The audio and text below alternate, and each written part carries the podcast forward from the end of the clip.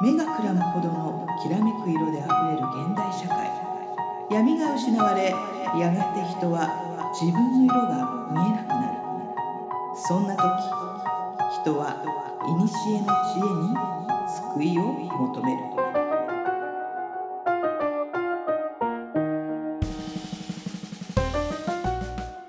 このポッドキャストは2万年生きている魔女で占い師の真帆さんと自由人で何でも屋の上ちゃんが魔術、占い、オカルト、人生哲学などの話題を中心にゆったり話すポッドキャストです。皆さんこんばんは今宵はどんなお話をいたしましょうか？こんばんは。はいさあ皆さんね上ちゃんが噛まずに言える時まで生温かく 見守っててほしいと思いますけれどもちょっとね、一回取り直しましたけど、そうですねなんかね多分句読点を入れとくといいんじゃないの？なんかね、読むとこだけ緊張しちゃうんですよね。なんかなんだなんでだろなんか全然喋ってる時は喋れてるのにこの時だけで止まるんだよねう。なんでですかね？なん。でだろうねち。ょっと練習します、ね。練習しようはいね。えっとじゃあえっと、うん。えっとお便りからはい、お願いします。はい。おおで便りが来た。はい、メールの方にちょっと届いてる。ありがとはい、う。えー、とレッドバンバンビさんですね。はいレッドバンビさんから、うんはい、はじめましてレッドバンビと申します。はい。自身ではなかなか馴染みのない分野のお話なので、うん。毎回興味深く聞いております。はい。ただ自身では経験したことはありませんが、うん。オカルトや超常現象の類の話を聞くのが大好きで、これからの放送も楽しみに待っています。恐恐怖感はあるので、怖がったり腰が引けたり、ひえって情けない声を上げながら、ホラーやお化け屋敷なんかも楽しんでいます。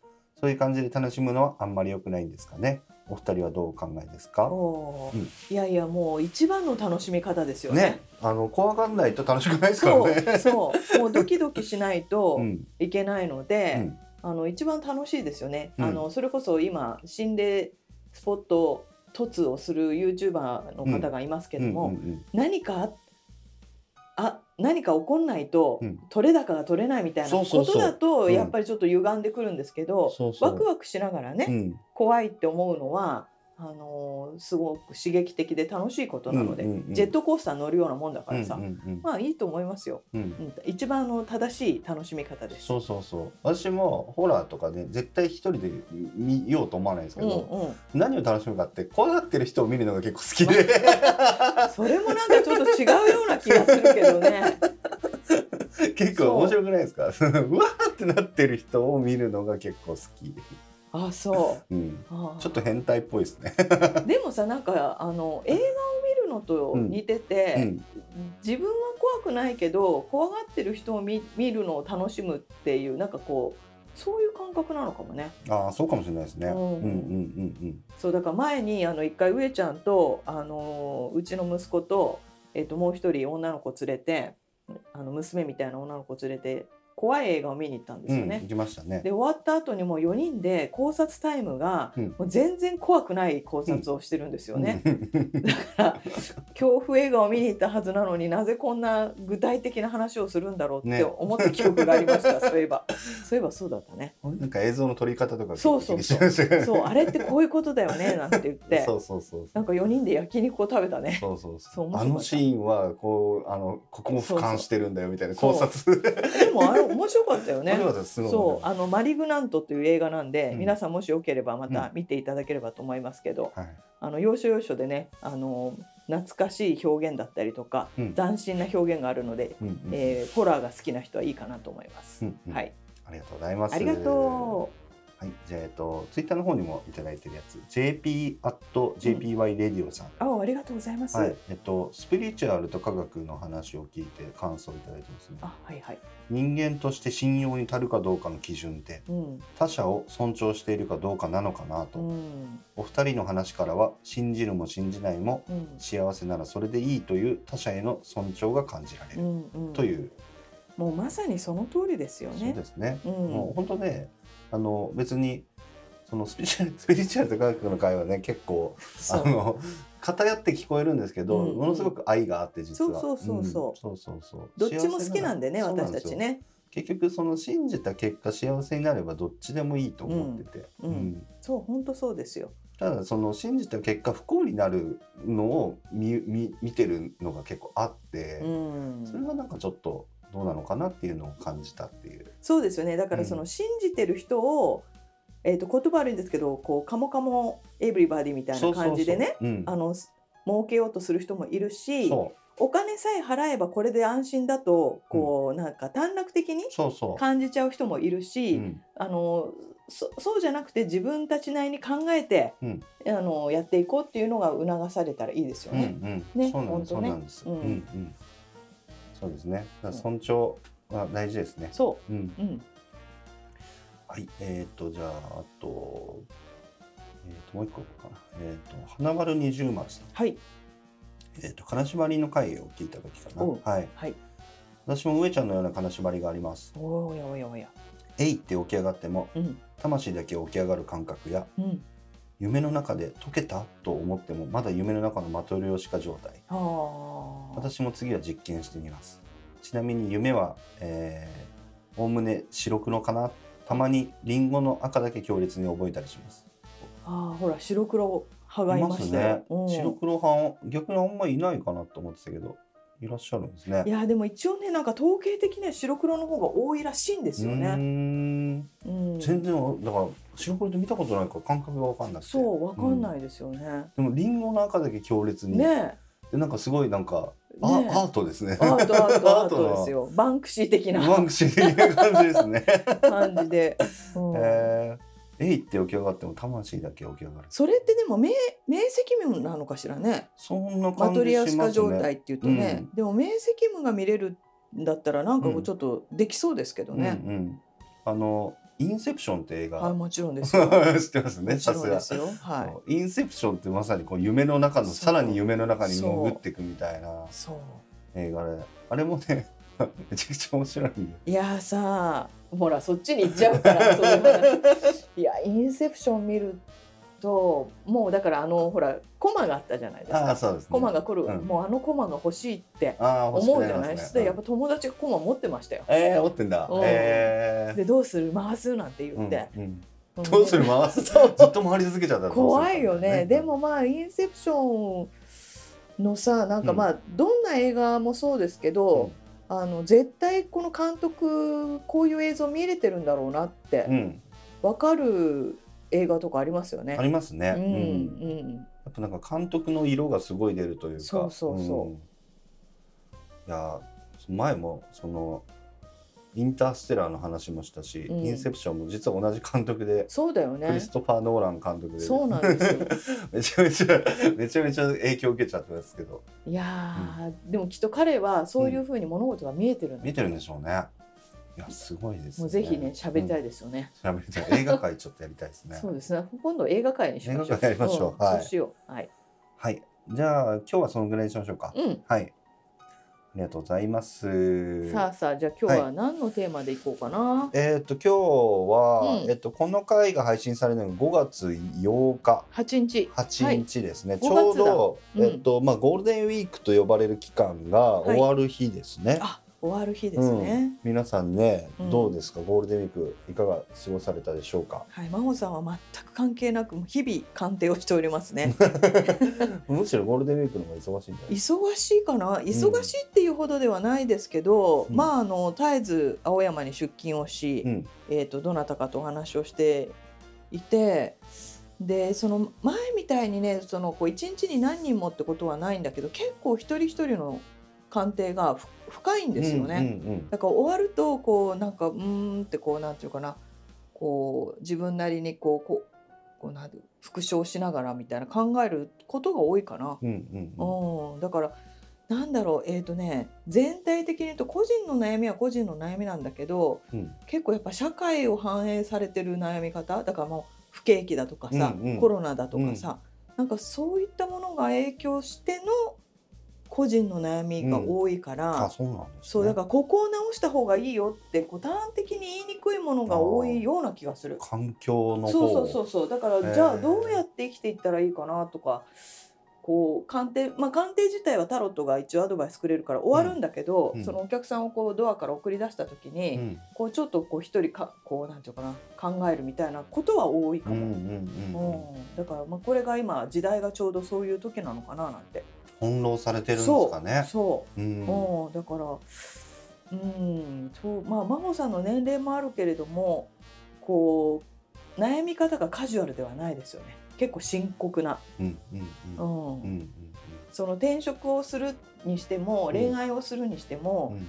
なんかこうなんなんていうのかな。まあみんな真剣なんだけど今までだって真剣なんだけど、ダメだったらもう一回チャレンジすればいいやっていうノリは言いにくいような環境ですよね。ああそうなんですね。うん、なんただかカジュアルなあの人と付き合えばいいかどうかみたいなそうそうそうそういう恋その占いじゃないんですね。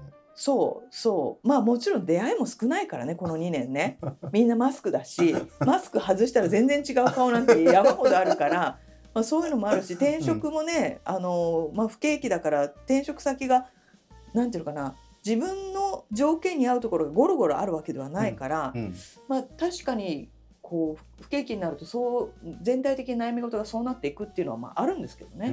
うんうん、なんかまあちょっとどうしたらいいかななんて思いが残ってしまうような鑑定は多いですうね。うん、んそうそうそう。世の中ねなんかちょっと暗いんですかねどうなんですかねまあ暗いよね。暗い。暗い。全体的にね。全体的に暗い。ね。うん。戦争の話もあるしそうそうそうそう。コロナの余韻もまだそう残ってるし。そうそうそう。で、真帆さんお家にはテレビがないんですけど、うん。やっぱり今テレビとかうんそれこそ、えっ、と SNS 的なこう主要なメディアでも悪いニュースがやっぱ流れやすいし、うん。うん。どうしてもそれが目に留まりやすいじゃないですか。うん。そうすると文字面でも気落ちしますよね。ああそうですね。影響を受けちゃう人は受けちゃうでしょうね。う。ん。だからちょっとまあそういうのが多いかなっていうのはうん。感じる今日この頃です。なんか同調しやすい人はねあんまニュース見すぎちゃいけないなといけない、思うんですけどね。いけない。だから本当こう真帆さんのところに来て、ちょっともうドヨーンとしてる人にはうん。もう要は敏感だから、うん。もうテレビを見るな新聞を見るな、うん。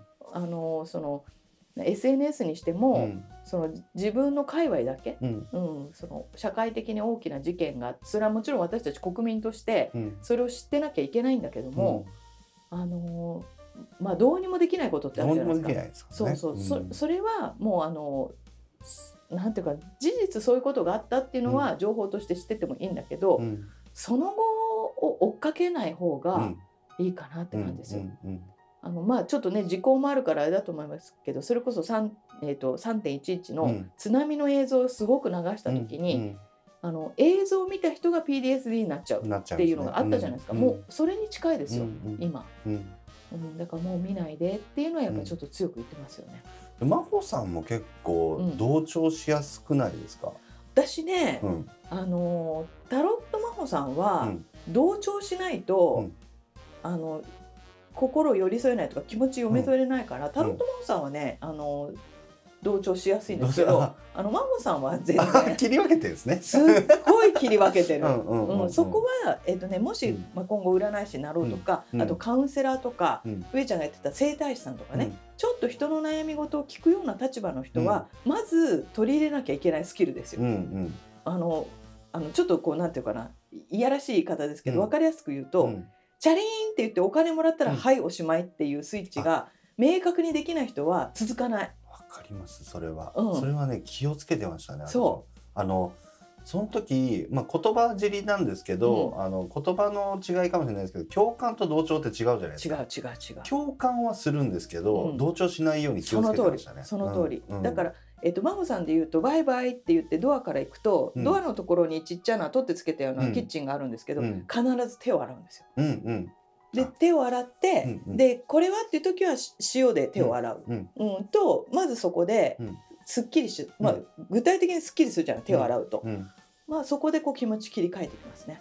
で空気入れ替えたりとかさ、うん。お香お線香炊いたり、うん。政治炊いたりして分かりやすい浄化の儀式みたいなことすると、うん。あの気持ち切り替わったりとかあとそのなんていうのかな制服があるような仕事の人は、制服を脱いだ瞬間にうん。プライベートになるとか、それ明確にするといいと思います。よ儀式が必要。儀式が必要なんですよ、うん。しかも明確な明確な、ね、五感でわかるような、んうんうん。だからお家帰ったらまずメイクを取るとか、うん。あのブラジャー外すとか、うん。あの髪の毛を外すとか、うん。こう認識だけじゃなくって肌感覚で違うっていうのが分かるところに持っていくといいと思います。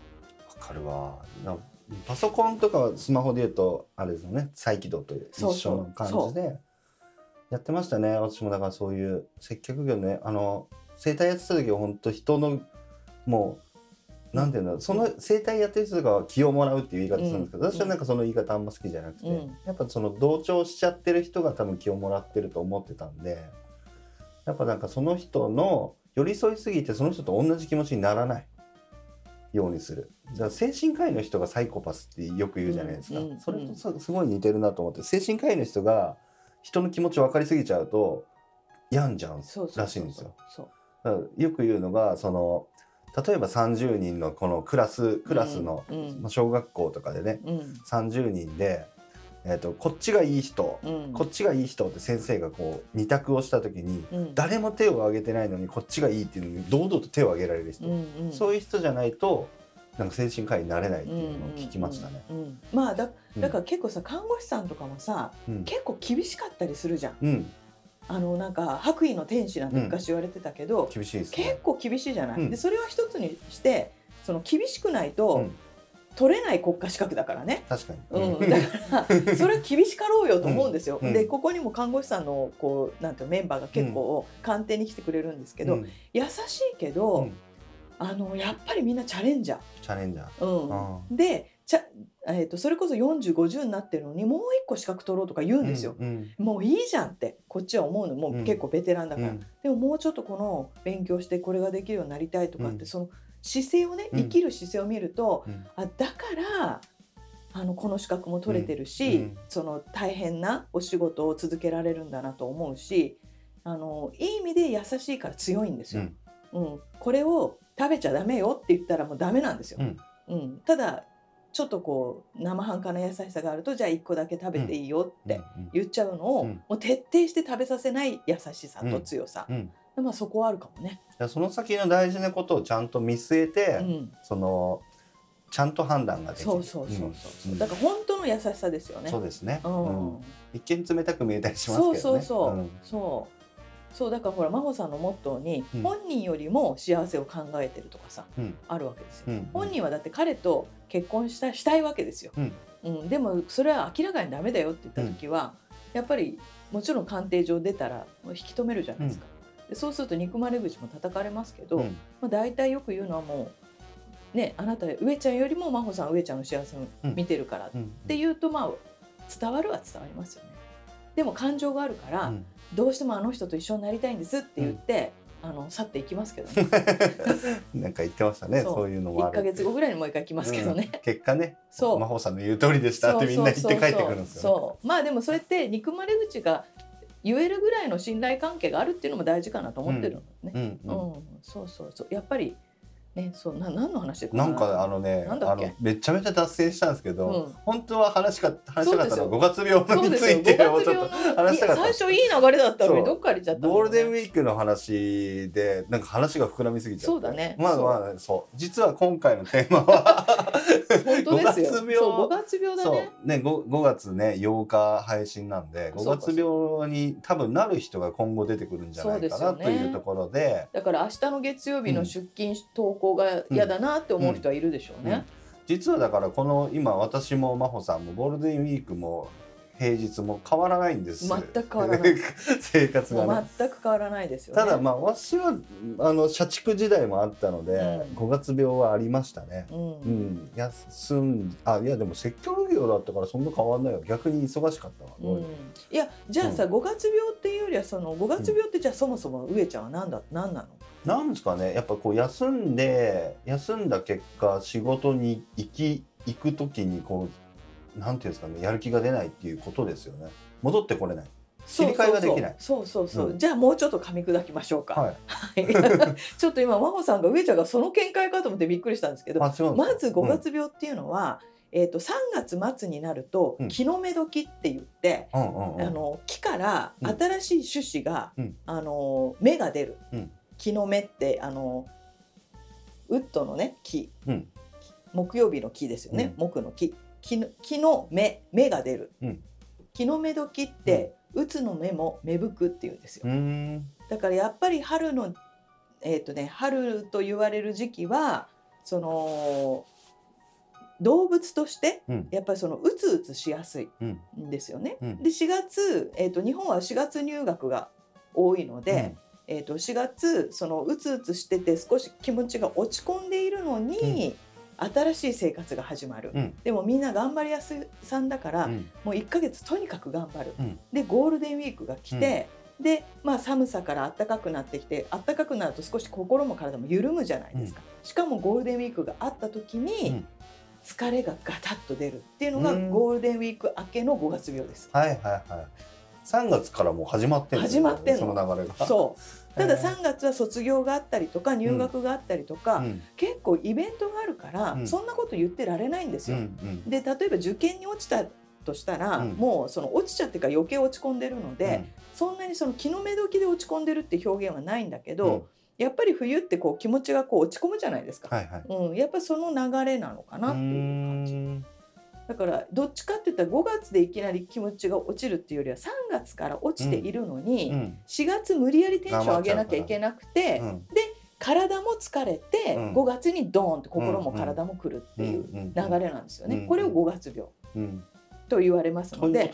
そうだから本来はゴールデンウィークって、うんあのーゆっくり休んでうん。それこそ憲法記念日、うん。子どもの日、うん。まあ、緑の日も最近入りました。うん。で、まあ、ゆっくりお家で過ごしてほしいんですけど、うん。みんなも出かけてますからねな出かけてるからね さらに疲れちゃう。ああそういうことか。さらに疲れちゃう。ただ今年はやっぱり2年のコロナ明けでうん。久しぶりに帰省がなくって、うん。あのみんなお出かけしてるからもうみんな笑顔ですよ。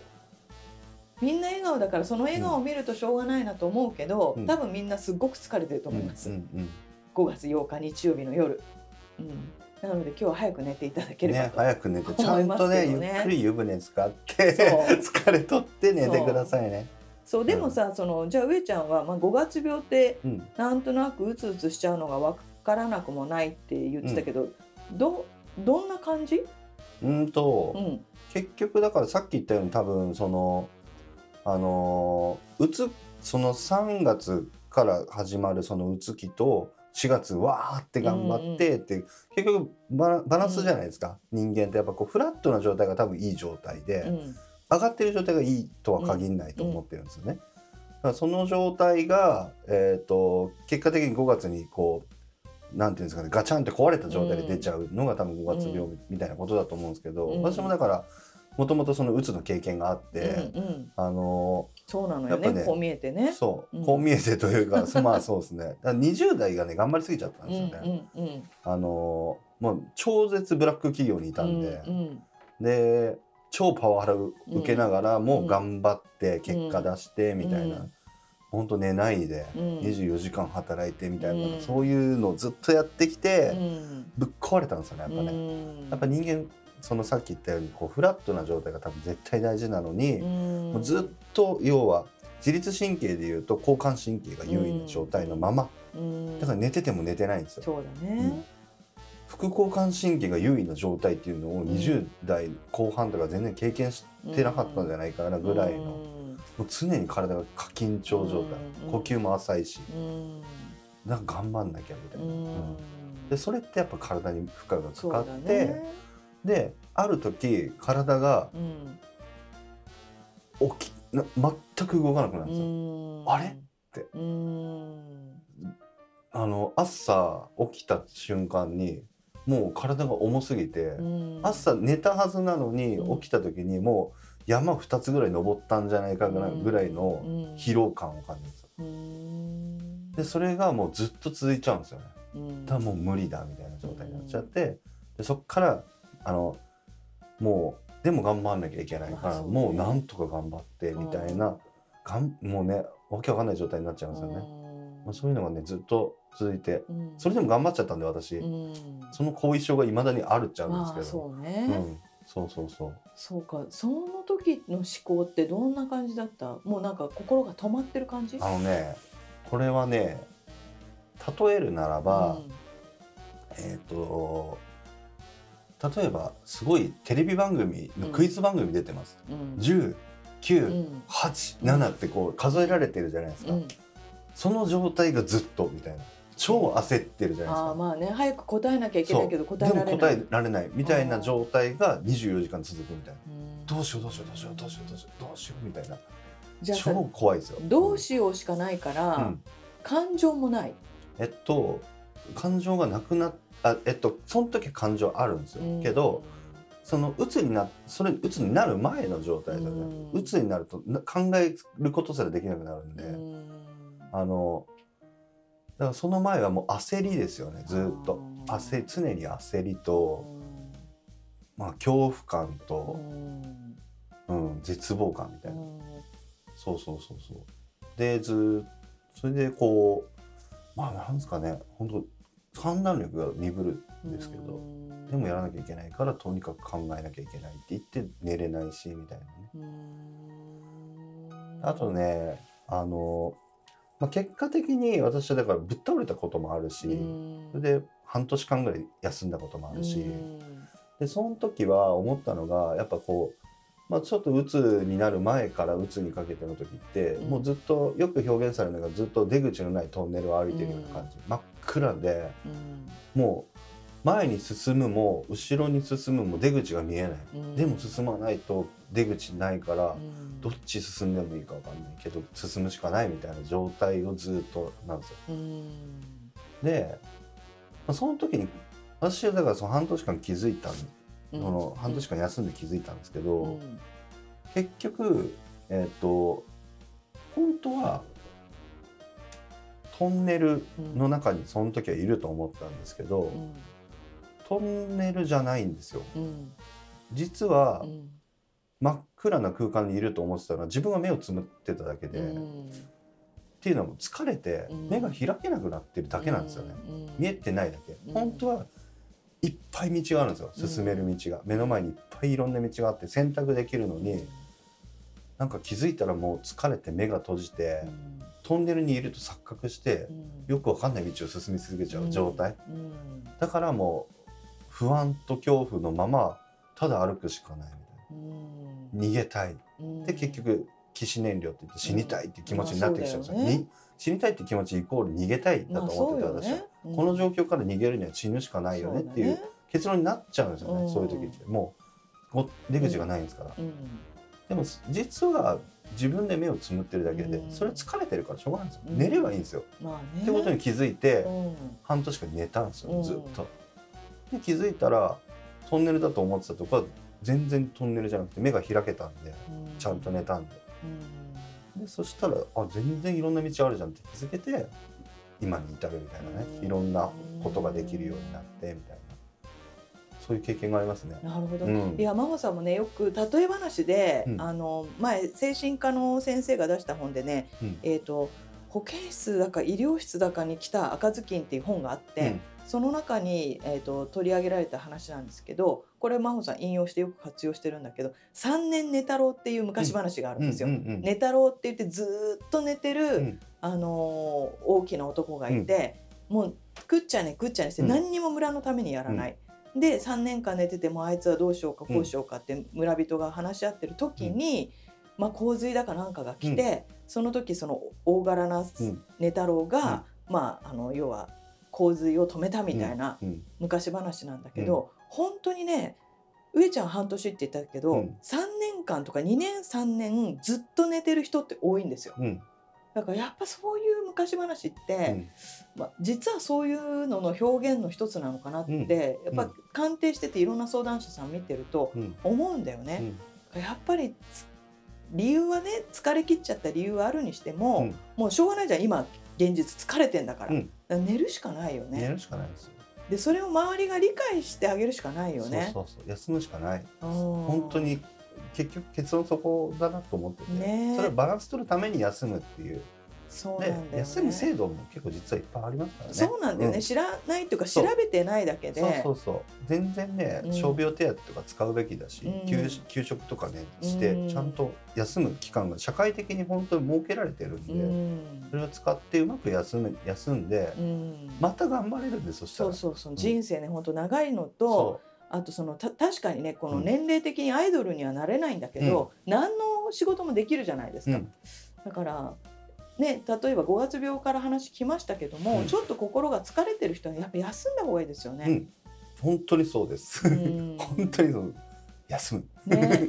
でねで眠い人はね寝た方がいいんですよね。うん。うん、まあ確かに。体体に素直になることですよ。そうそう、うん。本当に。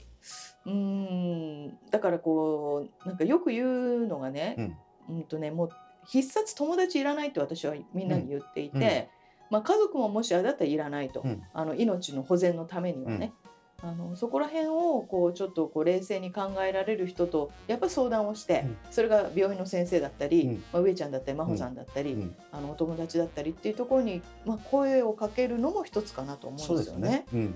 うんで良くないことだけど本当に昨今こういう傾向の人が多いので、うん多分自分一人じゃないんですよ。うん。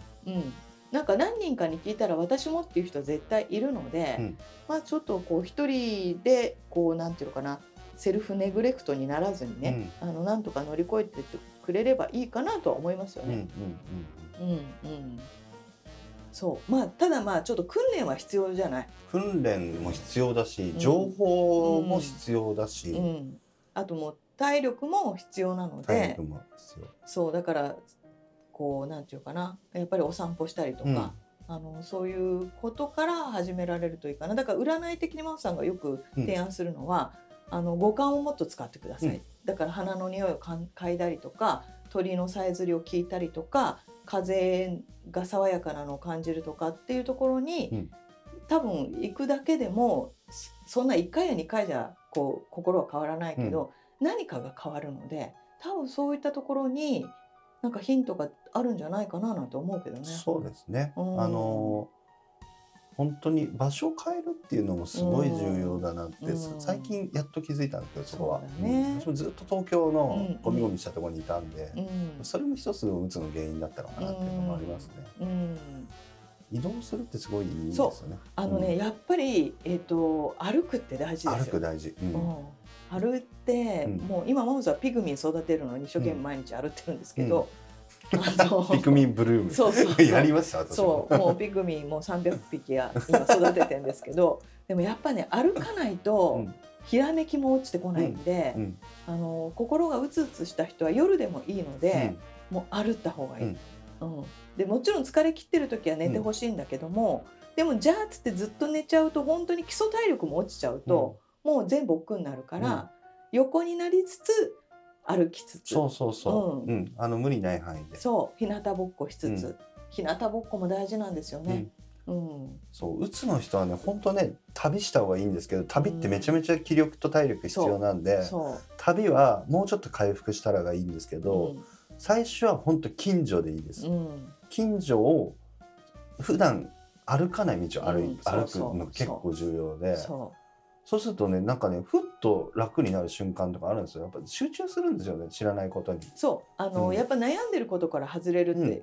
今上ちゃんすごくいいいこと言ってくれて魔女の修行もそうなんですよ。うん。さやさん言うようにとにかく歩くのと、あといつも決まった道を歩かない、うん。うん。でうん。違う道を歩くことで、うん。あこんなところにこれがあるあんなところにあれがあるっていう、その知らないうちに情報収集するんそうそうですよね。そうそでその新しい情報が入ると、うん昔の情報って多分出ていくんでう。すよ。でそれが嫌な思い出だったりもするからやっぱり新しい情報を入れていかないと昔の嫌なことばっかり何度も思い出して、そのこうよ要は体に染み込んじゃうからね染み込む前に新しい情報を入れて、うんあこれなんて花かなとかさ、うん、なんかこういうお家に住んでみたいなとかうん。あのそういったところにちょっとこの非日常にうん。認識を持っていくといいかもしれない。そう。本当そうです。なんかね。新しい情報を無理ない範囲楽しいなって思う範囲で入れていくと辛いことが一瞬逃げるんで、うん。逃がすって超大事その間に体が休むんで。うん。私ねそういう意味でゲームめっちゃいいと思ってて、ね。ゲーム映画とかってうん疑似体験できるんで、うんその間やっぱちょっと現実から離れられるじゃないですか、うん。やっぱねすごい良くて、うん。ただゲームってけ意外と気力いるんですよね。もちろんやるのに。もちろんですよ。よしやるかみたいなね。結構ねそのスイッチ入れるところまで結構ね気力いるんで、うん。そういう時はあのあの実況動画とか見るとよくて、ね。私ずっと見てましたもう打つの時は。そうだよね。私、集まれ動物の森をやってるんですけど。可愛いのばっかやってる。そうあの日中一生懸う命ん。鑑定をして働き、うん。夜家に帰ってかぼちゃとか育ててると、なんかずっと働いてるなっうん。て 思ってわかるわかる。たたまに反省するんですよ。る。そうわかといってじゃあモンスターハンター行くと、今のゲームってうん。一人だとなかなかクリアできないとそう、うん。なんかこうなんかちょっとどうなのって。今のゲームって長くさせるためにね。プレイさせるためにそこで仕事が行われないそこで作業がいっぱいあるんですよ。モンハンとかも結局ね。ねそのポンって使うこうそうそうそうなんていうのアイアイテムのためにちょっと調合したりとか。そうだから うなんかこう心が疲れた時に楽しいうん。ゲームとうん。かあるといいね、そうそうそう。気力ない人はね人がやってるとこ見るのが一番楽で、まあそうだよね。それで疑似体験できるうん。私はそれやってましたね。まあ正しい YouTube とかの動画の無料動画のうん。使い方をするといいですよね。そうそうそうそう。うん。私当時はニコニコ動画でしたけどね。全盛期で。本当だよニコニね。コ動画でねめっちゃ見てましたね、それがワイワイこうゲームやってるところで、うん。一緒に混じってる体で、うん。よ自分横に投げながら見てました、そうだよね。それがねすごい癒しになってました今で言うと、うん。まあやっぱり一人ぼっちっていうのがうん。一人ぼっちだと思ってしまっているのが一番のね、うん。そのなんていうのかな、うん。こう原因に近いところだから、うん結局ほら嫌な仕事だ仕事だとすればようん。嫌なことしかに逃れられないから、うん。やっぱりたまにこうみんなで花札をするじゃないけど、うん。そういう時間も必要かもね。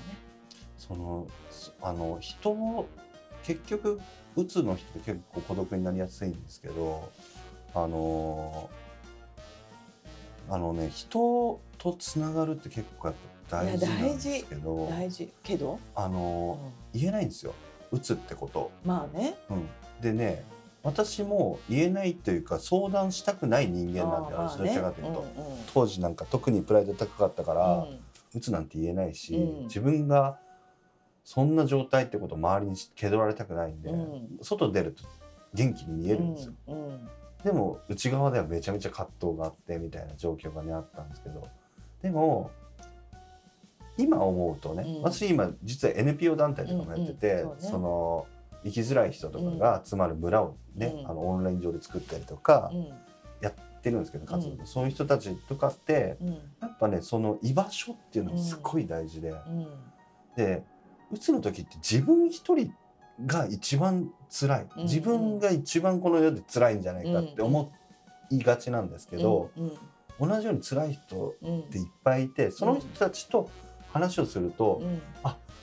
少しこう自分の世界が広がるというかなんていうんだろうなこう楽になるんですよね、うん。なんか自分だけじゃなかったんだ、うん。あ同じように辛い人がいて、うん。あこの人はこうやって良くなったんだみたいな話を聞けるっていう、うん。そういうねそういうの当事者会っていうんですけど、うんもううつの人たちが集まってるコミュニティとかにあるんで、そういうところにねぜひ参加してほしいなとそう。だよね。まあ匿名でいいからね。匿名でいいです、うん、うんそういったところでもあるし。そうそうそう。私は当時そんなのあるなんて知らなかったから、まあね、うんそうまあだから適材適所でねその、まあもちろん一つの団体だけじゃないから、うんうん。ここの団体は気が合わないけど違う団体は気が合うっていうことがあるかもしれないけど、ちょっとここは頑張ってチャレンジしてもらいたいけど、そうそうそうまあなんとかこの5月ね乗り越えて、うん。えー、と夏に向かってあの普通に体のその自然界の体としてうん。反応が出る季節だっていうのをまず認識してください。そう、うん。みんな嫌なんです、うん。この春って。うん。うん。で夏になるのに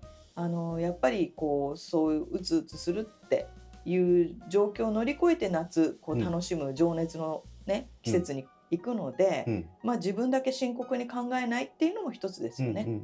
うんちょっとしんどいなと思ったらもう休んでください。そ休んでも大丈夫です。うもう大丈夫よ。あのね休んだら人に迷惑かけるってみんな思うんですよ。そう、うん、でも。全然大丈夫よ。全然大丈夫だし かあの断るけど代わりはいくらで変もいわりがいくですよらでもいる。でも自分の健康はね変わってくれないので。健康は変わってくれないです。そう。んおっしゃる通り本当に。そうだからそうだね。だからちょっとなんかこういう状況がっていうのがあったら、匿名で結構なのでうん。メールいただければ、あもうね全然サポートします。そう、うん。あのーねプロに近い上ちゃんと、まあ、占い的に真帆さんがアドバイスしますので、乗り越えていきましょうこの5月を。ですね。ね。うん。明日から頑張って生きていくしかないのでね、うん。ううん。ん。なんとなく生きていきましょうよ。そうですね。はい。そんな感じでしょうか。そうですね。はい、はい。まあでは皆さんね、あのー今日はぐっすり休んで明日に備えましょうはい。また来週お会いしましょうお会いしましょそれではおやう。すみなさいバイバイバイバイ。